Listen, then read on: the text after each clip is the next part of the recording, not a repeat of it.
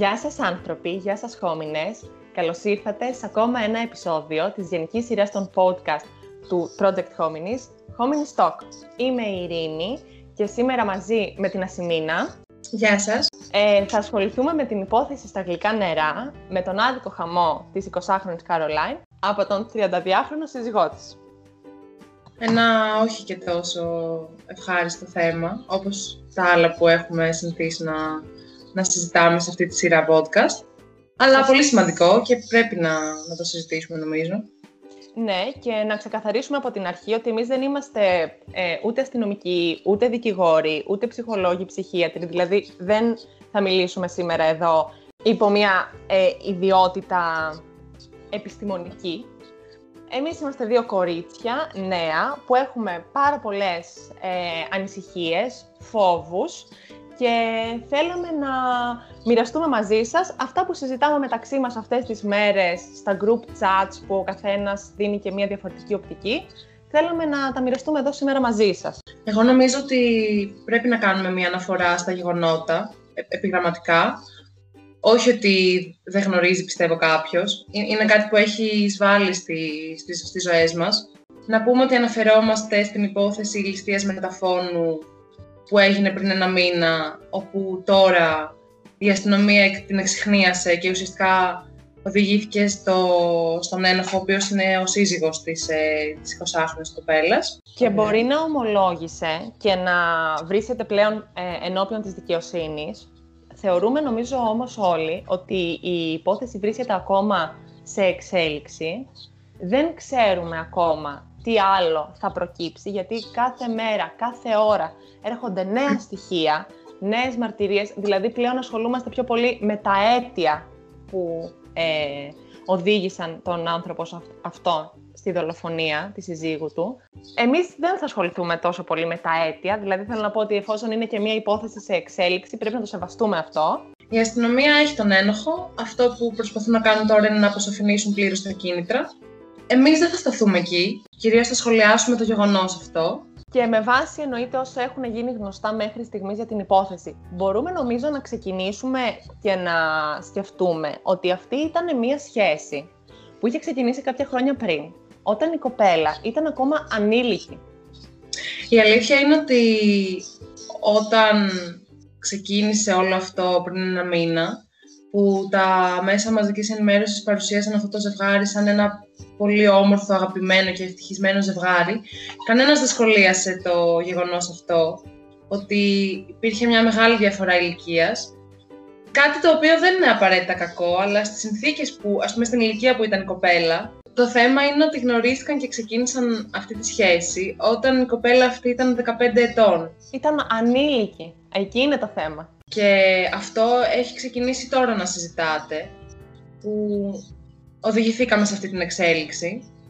Όλοι πηγαίνουν πίσω και σχολιάζουν ότι αυτό ήταν, αυτή η σχέση ήταν λάθος εν τη γενέση της.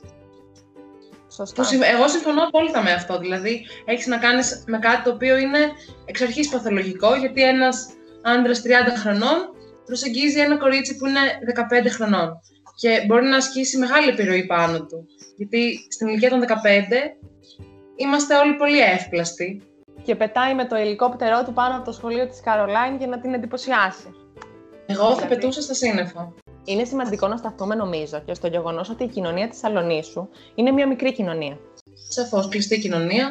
Και κανένας δεν στάθηκε στο ότι η κοπέλα αυτή ήταν ανήλικη όταν ξεκίνησε η σχέση και δεν στάθηκε κανένας στο να αναρωτηθεί τι γίνεται ε, με αυτόν τον άνθρωπο. Όλοι ε, του αντίον επιδοκίμαζαν αυτή την σχέση και την επικροτούσαν γιατί ο άνθρωπος αυτός ήταν επιφανής ε, ενώ επαγγελματικά, οικονομικά πίστευαν ότι στην κοπέλα θα της έδινε μια ε, μελλοντική σταθερότητα.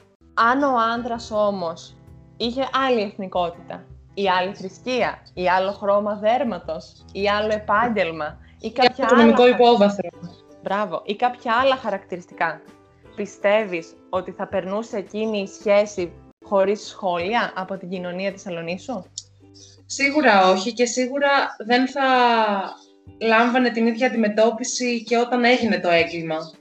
Που δηλαδή Μπράβο. είχαμε το, το υπέροχο ζευγάρι, τον τέλειο σύζυγο, την τέλεια σύζυγο, που ε, είχε βγει ένα συμπέρασμα και μια εικόνα, είχε διαμορφωθεί, για έναν τέλειο γάμο, που μόνο τέλειος δεν ήταν, και αυτό το συμπέρασμα βγήκε καθαρά από το πώς έμοιαζε αυτός ο άνθρωπος. Και φαινομενικά τουλάχιστον, γιατί έξω μπορεί και οι δύο να, ή στα social media να έδειχναν πάρα πολύ χαμογελαστοί και ευτυχισμένοι, αλλά εν τέλει η πραγματικότητα ήταν πάρα πολύ διαφορετική. Να μην, ξε... να μην ξεχνάμε ότι ο άντρας της την αποχαιρέτησε κιόλας με μια φωτογραφία στο Instagram και της είπε για πάντα μαζί.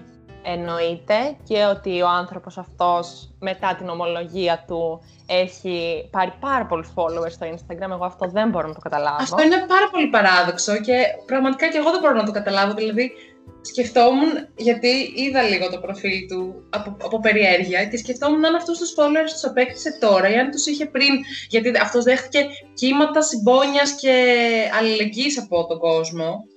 Ε, και, και σκεφτόμουν, «Ε, γιατί, γιατί δεν κάνετε unfollow αυτόν τον άνθρωπο, είναι δολοφόνος.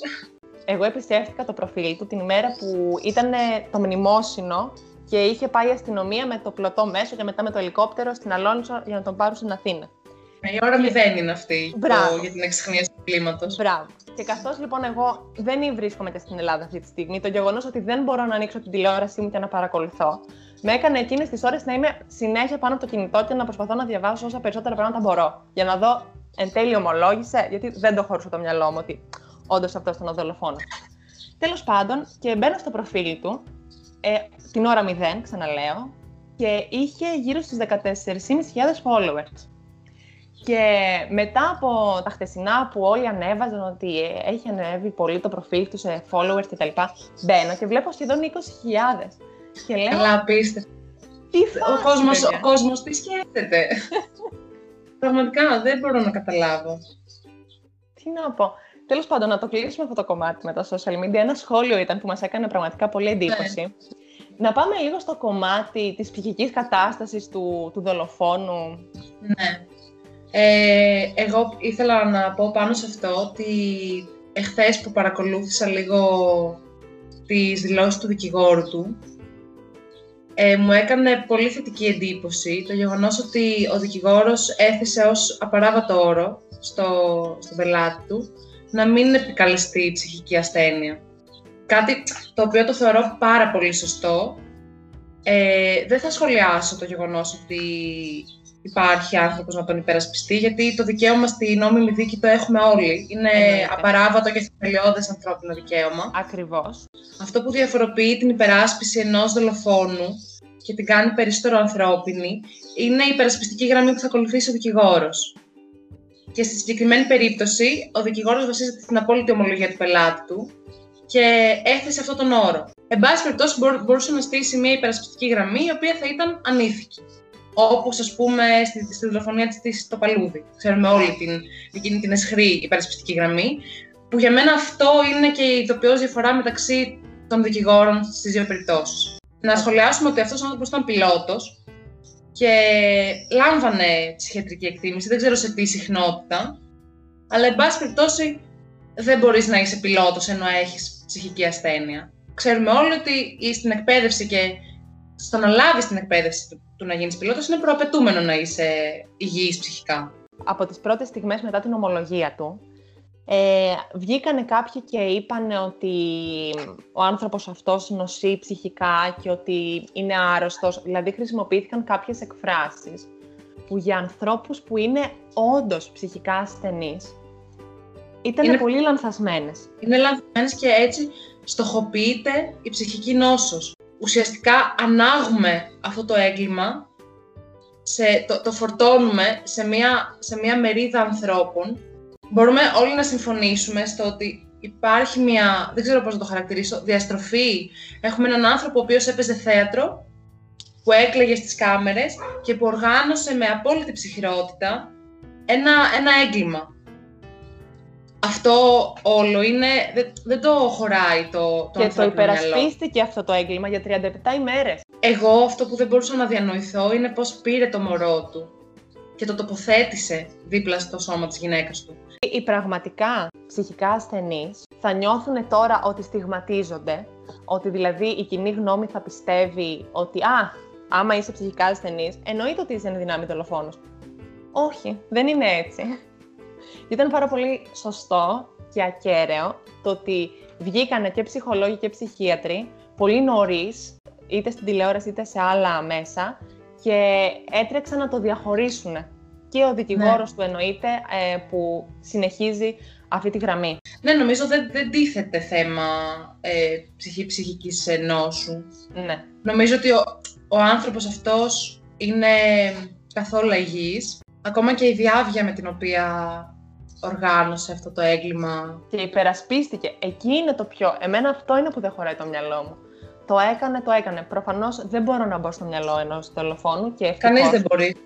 Αλλά το πώς το υπερασπίζεσαι επί 37 ημέρες στα μνημόσυνα, στις κηδείες, να αγκαλιάζεις τη μητέρα της της κοπέλας, το παιδί. Αυτό το παιδί, νομίζω, η πρώτη σκέψη όλων μας είναι αυτό το παιδί. Σαφώς. Αυτό το παιδί δεν μπορεί να μεγαλώσει προστατευμένο. Θα μάθει την αλήθεια πολύ νωρίς. Η αλήθεια είναι παντού με, με ένα απλό Google Search. Αυτό το παιδί θα είναι στοχοποιημένο, εγώ θεωρώ, για μία ζωή. Και πέρα από τη στοχοποίηση, είναι και εσωτερικά πώς θα μεγαλώσει.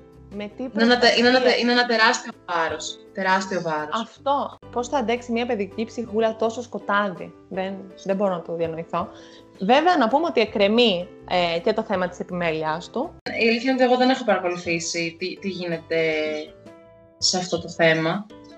Θέλω να πιστεύω ότι δεν θα πάρει το παιδί αυτός ο άνθρωπος σε, σε καμία φάση της ζωής του. αυτός προς, προς, προς, το παρόν τουλάχιστον θα εκτίσει την ποινή του. Τώρα πια θα είναι έγιναν, ποινή. έγιναν κάποιες, ε, οι ερωτήσεις του, οι, βασ, οι βασικές ερωτήσεις του από, από ό,τι κοινοποιήθηκε ε, ήταν αυτές. Πότε, πότε και αν και τι πρέπει να κάνει για να πάρει την επιμέλεια του παιδιού του. Εγώ σε αυτό το σημείο θα είμαι λίγο απόλυτη ειρήνη, αλλά θεωρώ ότι ένας δολοφόνος δεν μπορεί να είναι καλός γονιός. Είναι σημαντικό να πούμε όμως ότι η κοινή γνώμη και τα social media δεν είναι δικαστήριο. Ο καθένας εννοείται μπορεί να πει τη γνώμη του. Η δικαιοσύνη είναι εκεί. Είμαστε σίγουροι ότι θα κάνει τη δουλειά της. Τώρα, εμείς εννοείται ότι έχουμε ε, γνώμη, άποψη πάνω στο θέμα, συναισθήματα, αλλά ακριβώς επειδή είναι τόσο φρικαλαίο όλο αυτό που αντιμετωπίζουμε, ε, αντιδράμε και με, με τόση συναισθηματική ένταση.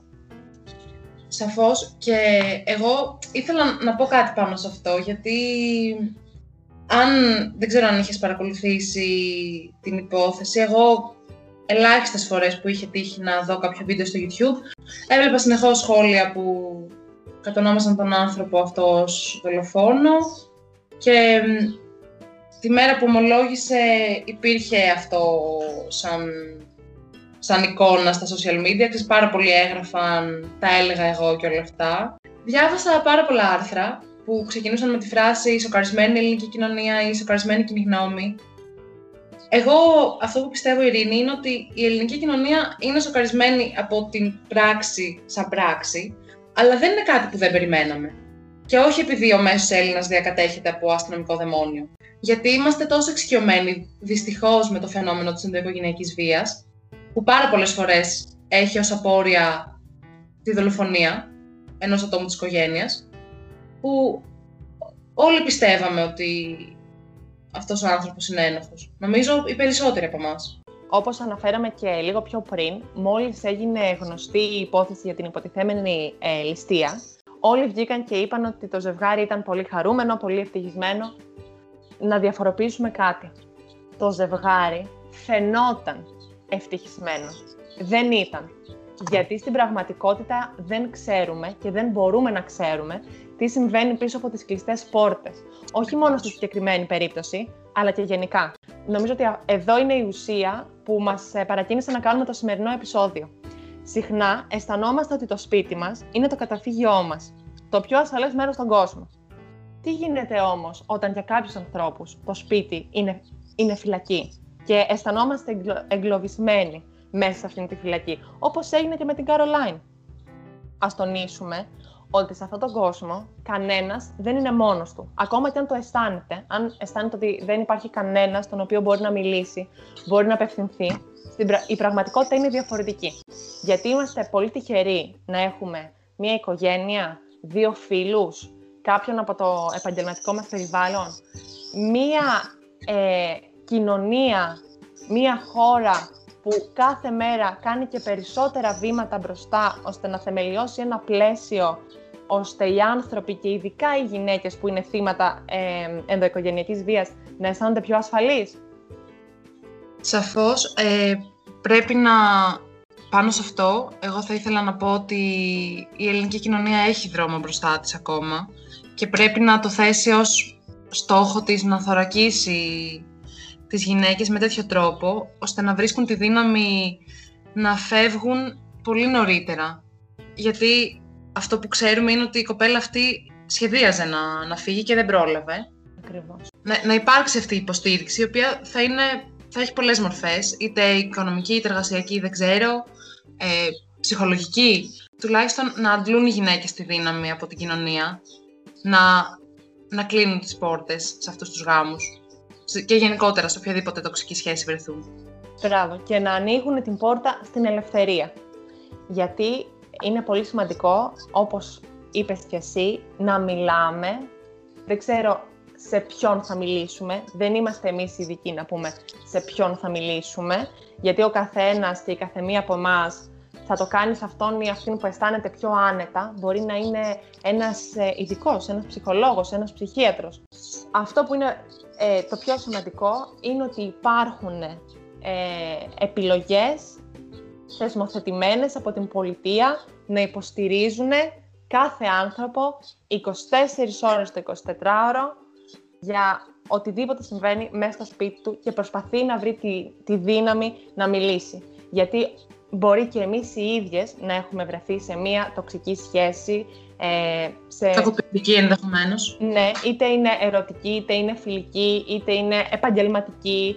Ε, είναι πολύ σημαντικό λοιπόν να ξέρουμε ότι μπορούμε να μιλήσουμε για το πρόβλημά μας και ότι μόνο μιλώντας και κοινοποιώντας αυτό που πραγματικά συμβαίνει, θα βρούμε κι εμείς τη δύναμη να βγούμε μπροστά και να αλλάξουμε αυτή τη συνθήκη. Πάνω σε αυτό που λες, Ειρήνη, θα ήθελα να σχολιάσω ότι ίσως θα έπρεπε να είμαστε και πιο alerted εμείς, σαν μεμονωμένα, σαν άνθρωποι και σαν κοινωνία, να αναγνωρίζουμε ε, τη βία ή τουλάχιστον όταν μας ζητάτε βοήθεια από κάποιον, η οποία μπορεί να μην είναι άμεση έκκληση για βοήθεια, να αναγνωρίζουμε τα σημάδια και να προσφέρουμε το χέρι μας και τη βοήθειά μας σε όποιον την έχει ανάγκη.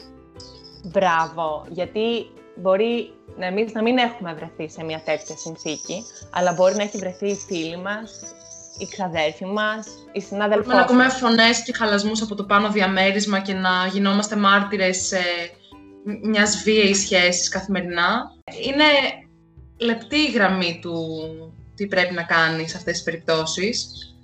Αλλά σίγουρα ας είμαστε λίγο πιο ευαισθητοποιημένοι στην ενδοοικογενειακή βία και στην έμφυλη βία, θα μου επιτρέψεις να πω, γιατί θεωρώ ότι η έμφυλη βία υπάρχει και δεν είναι κατασκεύασμα του οργισμένου φεμινισμού. Είναι τεκμηριωμένη βάση στατιστικών, αριθμών και γεγονότων που, που διαδραματίζονται καθημερινά. Και επίσης πόσες φορές έχουν ε, συμβεί εγκλήματα και μετά έχει βγει κάποιος φίλος, φίλη, γνωστός, γνωστή και είπε ε, ήμουνα εγώ η μοναδική που ήξερα, που το θύμα μου είχε εμπιστευτεί τι περνούσε.